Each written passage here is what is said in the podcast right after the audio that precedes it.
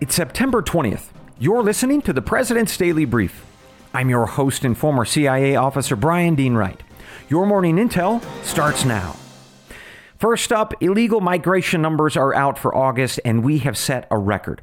Over 2 million illegals have crossed into America in the past 11 months.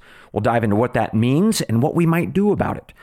As always, I'm keeping an eye out for developing stories. Put these two on your radar. First, the Pentagon is considering a new plan to keep tabs on Afghanistan. The idea will swap planes for spies. Second, another warning out of Europe that the lights might go off this winter, and this time it's a warning from Finland. And finally, the last thing before I let you go a question today about Joe Biden and his assessment on Sunday that the COVID pandemic is over. But first, let's get started with today's main brief. Yesterday afternoon, the Biden administration released illegal migration numbers for August, and I am sorry to say we have officially crossed into the record books. So far this year, America has arrested more than 2 million illegal migrants on our southern border. That is a record, with the previous record of 1.7 million set just last year. So the data now make clear that we have got back to back record breaking lawlessness on the southern border. And if you dive into the numbers, all of which are available on cpb.gov, it's just a disaster, no matter what your party affiliation might be or what your views on immigration might be. So here's just a sample of the data. The number of known criminals arrested, in other words, those with a criminal record trying to cross into America illegally, that number went from about 15,000 last year, which is awful, to 25,000 this year. The number of known gang members arrested last year 348, this year 697. The number of terrorists arrested last year 173, which is nightmarish enough. But this year 343 or double. Finally, the number of search and rescue efforts. Last year there were about 12,800 or so operations to save illegal migrants. This year, over 20,000. Now, to emphasize, these are not the final numbers for this already record setting year. We have one more month to go this month, the month of September. And then the government's fiscal year will be over. And then those final numbers, well, they should be available at some point mm, early to mid October. Now, yesterday's report, though, it, it really caps off a remarkable past seven days of drama on this immigration issue. And I think it's important to capture that arc of drama and political outrage because I think that there's a really important set of lessons here. So let's talk about it. Go back to the 11th of September. Vice President Kamala Harris was asked by a reporter whether she was confident that the border is secure, to which she replied, quote, "We have a secure border." End quote. 3 days later, on Wednesday of last week, New York City's Mayor Eric Adams said that his city of 8 million residents was nearing its breaking point after receiving about 10,000 illegal migrants since May, many of whom were shipped in by the governors of Texas and Arizona as a form of protest. Now, that same day, Wednesday, the governor of Illinois declared a state of emergency and authorized National Guard troops to help after 500 migrants made it to Chicago. Also, Wednesday, Nearly 50 illegal migrants landed in Martha's Vineyard. It's a liberal island in Massachusetts, very popular with progressives, including Barack Obama, who owns a $12 million home there. So, those nearly 50 migrants that ended up in Massachusetts, as you probably recall, were actually flown in by Florida's Governor Ron DeSantis, all to prove a point that the immigration crisis is in fact real. Now, some claimed last week, and in fact this week too, that the DeSantis flights were illegal Human trafficking is the allegation. But fact checkers and analysis at the nonpartisan PolitiFact and Newsweek have both said that the flights were perfectly legal. Were they ethically or morally acceptable? That is a separate debate. But regardless, finally, last Friday, Washington, D.C.'s Mayor Muriel Bowser was furious that 7,900 migrants had been shipped by bus from the border to her capital city. She told reporters that, quote, we're not a border town.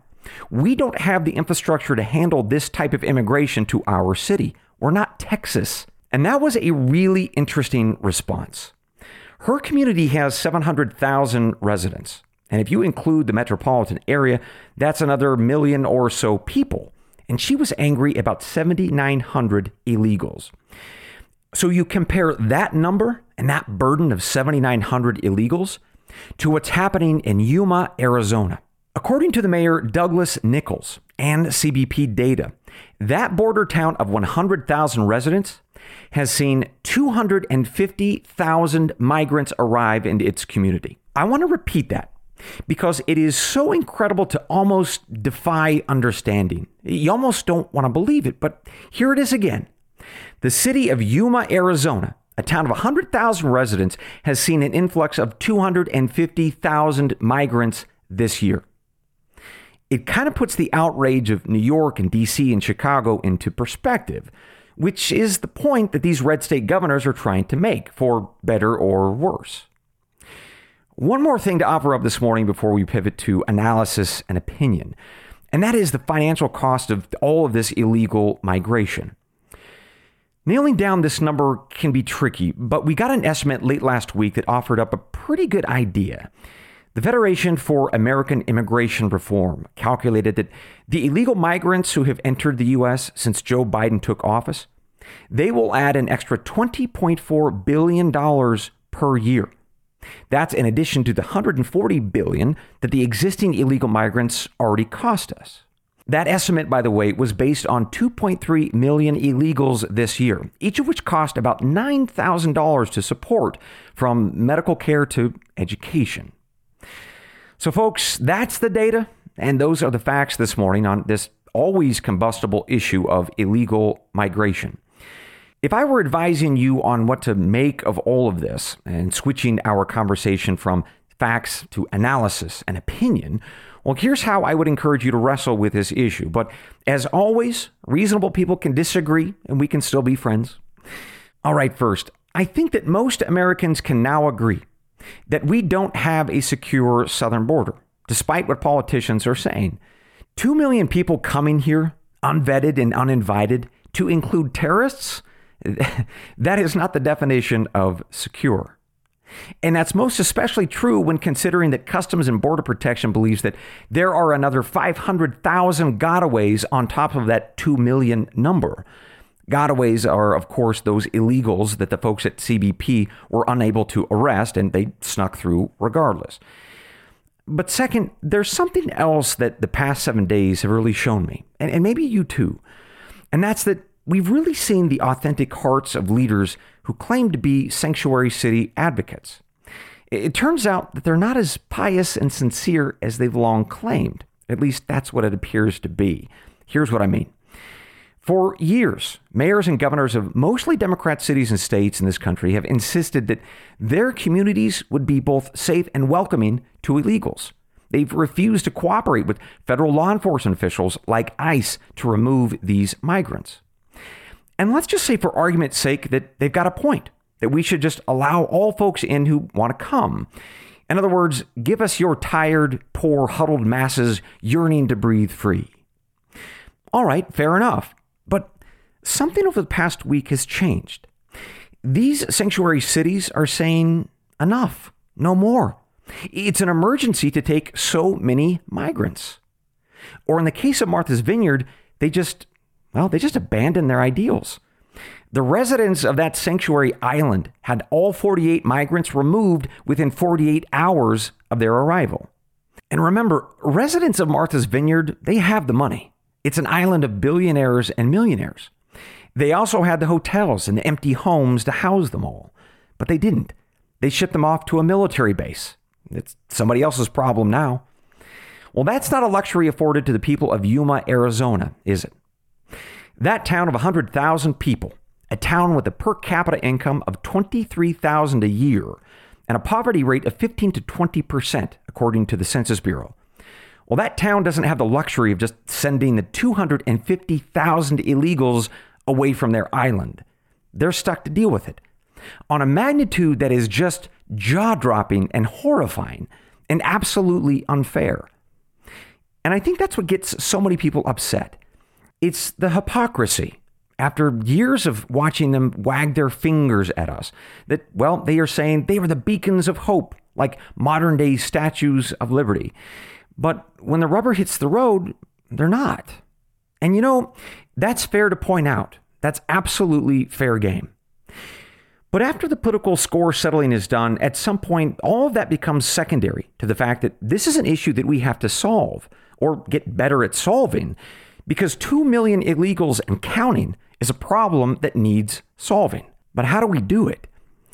Well, first you have to acknowledge that you have a problem so you can come up with the appropriate solutions.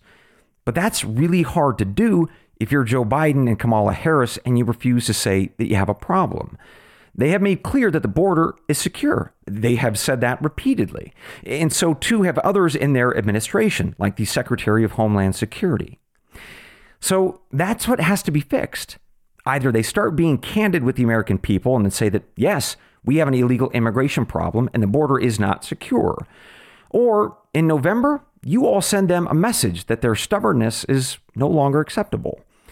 And if that's what you choose, polls say that you're in pretty good company. Last month, National Public Radio published their findings that a majority of Americans believe that there is a quote invasion end quote at the southern border. Now that's a strong word, but that's what most of your neighbors think.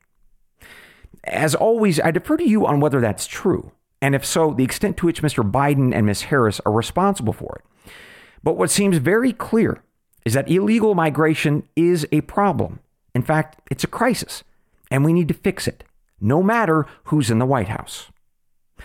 Coming up, ladies and gentlemen, a closer look at what's on my radar. Two quick briefs for you one on Afghanistan and the other on Finland. We'll be right back. It is Ryan here, and I have a question for you. What do you do when you win? Like, are you a fist pumper? A woohooer, a hand clapper, a high fiver. I kind of like the high five, but if you want to hone in on those winning moves, check out Chumba Casino. At ChumbaCasino.com, choose from hundreds of social casino style games for your chance to redeem serious cash prizes. There are new game releases weekly, plus free daily bonuses. So don't wait. Start having the most fun ever at ChumbaCasino.com. No purchase necessary. VGW. Void were prohibited by law. See terms and conditions. 18 plus. With the Lucky Land slots, you can get lucky just about anywhere. This is your captain speaking. Uh, we've got clear runway and the weather's fine, but we're just going to circle up here a while and uh, get lucky. No, no, nothing like that. It's just these cash prizes add up quick. So I suggest you sit back, keep your tray table upright, and start getting lucky. Play for free at LuckyLandSlots.com. Are you feeling lucky? No purchase necessary. Void where prohibited by law. 18 plus terms and conditions apply. See website for details. Welcome back to the PDB. As always, I'm watching a few other stories this morning. Put these two on your radar. First up, the Pentagon is considering a new plan to make sure that we keep enough ears and eyes on the ground in Afghanistan to monitor the terror threat. Let me repeat this last sentence. Media reports this morning, and some of my old friends in the business are nicknaming this new plan as Planes for Spies. So, to understand this new idea, you have to go back to the final days of our rule in Afghanistan and our retreat in the final hours.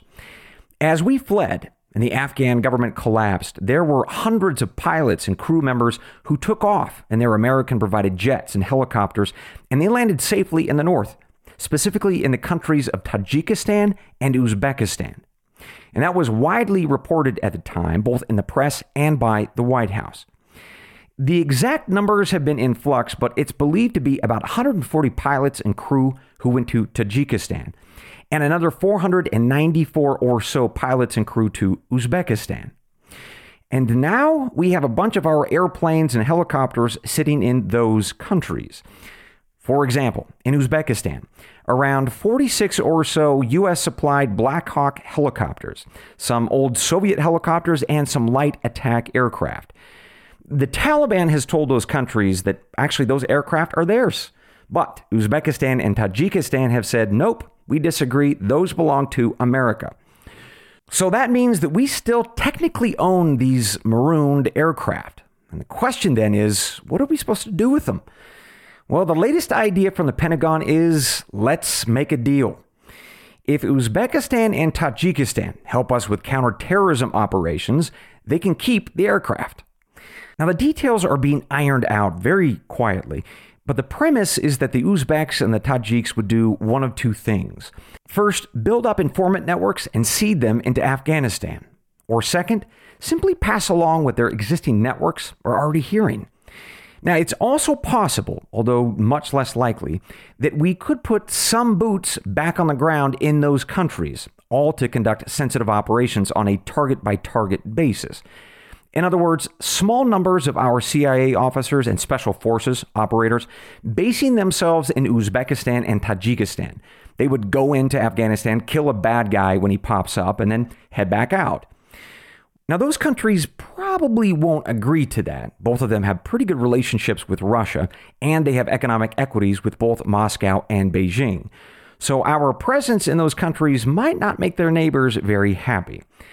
Still, it's an interesting proposal that, if done right, could give us helpful insight into whether Islamic terror cells are regaining strength, and if so, the intelligence to take them out.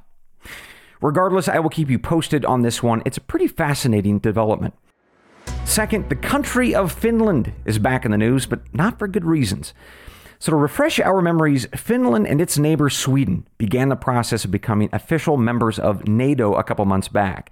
NATO, of course, is the military alliance of which we are a part, promising to come to each other's aid if we are ever invaded. Now, previously, both Sweden and Finland were very reluctant to join NATO. But with Russia attacking Ukraine, now that changed things. They have both started the NATO membership process. But in response, Russia retaliated by cutting off energy supplies, uh, amongst other things, and that's led to a real energy crisis in Finland. The country's electricity grid operator, called Fingrid, emailed customers yesterday that households should brace for rolling blackouts this winter.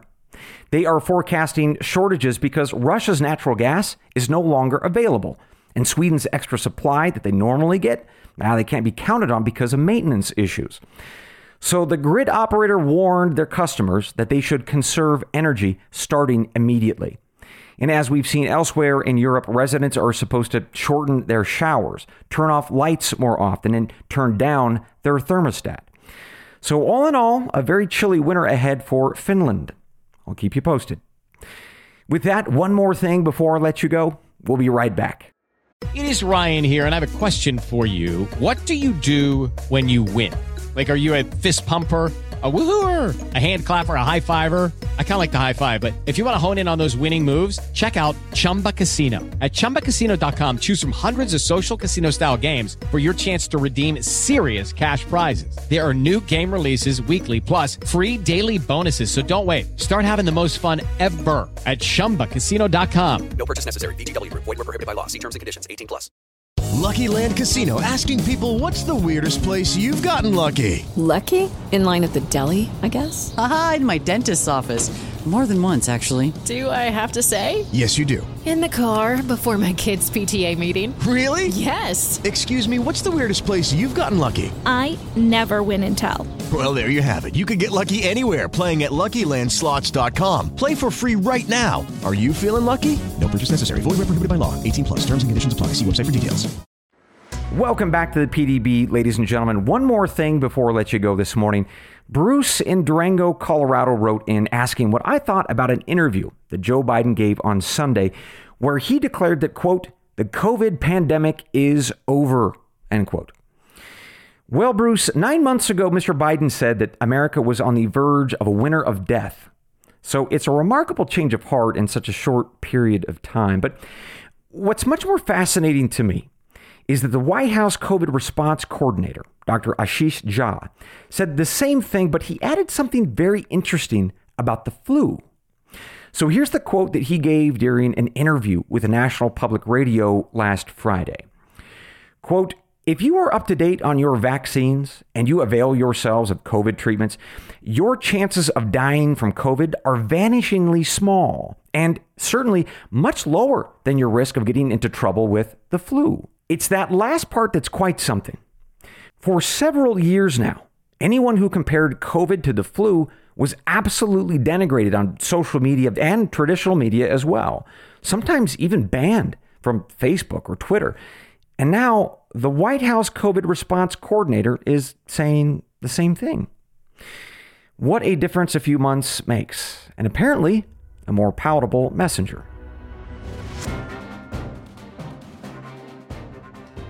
And that, ladies and gentlemen, concludes your morning brief. As always, we close out the show reminding each other of why we are here, talking about our country and our world. It's the creed of every good spy and every smart American. It's from John chapter 8, verse 32. And you shall know the truth, and the truth shall make you free. Good day.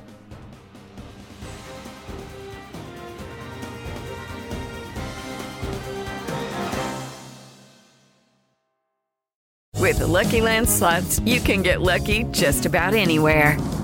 This is your captain speaking. Uh, we've got clear runway and the weather's fine, but we're just going to circle up here a while and uh, get lucky. No, no, nothing like that. It's just these cash prizes add up quick. So I suggest you sit back, keep your tray table upright, and start getting lucky. Play for free at LuckyLandSlots.com. Are you feeling lucky? No purchase necessary. Void where prohibited by law. 18 plus terms and conditions apply. See website for details. Bill O'Reilly here with a big announcement. You can now watch new episodes of the No Spin News live on Samsung TV Plus. Tune in each weeknight at 8 p.m. on the First TV for breaking news, honest analysis, and the best election coverage in America. Please join me, Bill O'Reilly, at the First TV, now available on Samsung TV Plus. Start watching today on your Samsung television, Galaxy devices, or the Samsung TV Plus mobile app. Check out the No Spin News each weeknight at 8 p.m. on the First TV, Samsung TV Plus.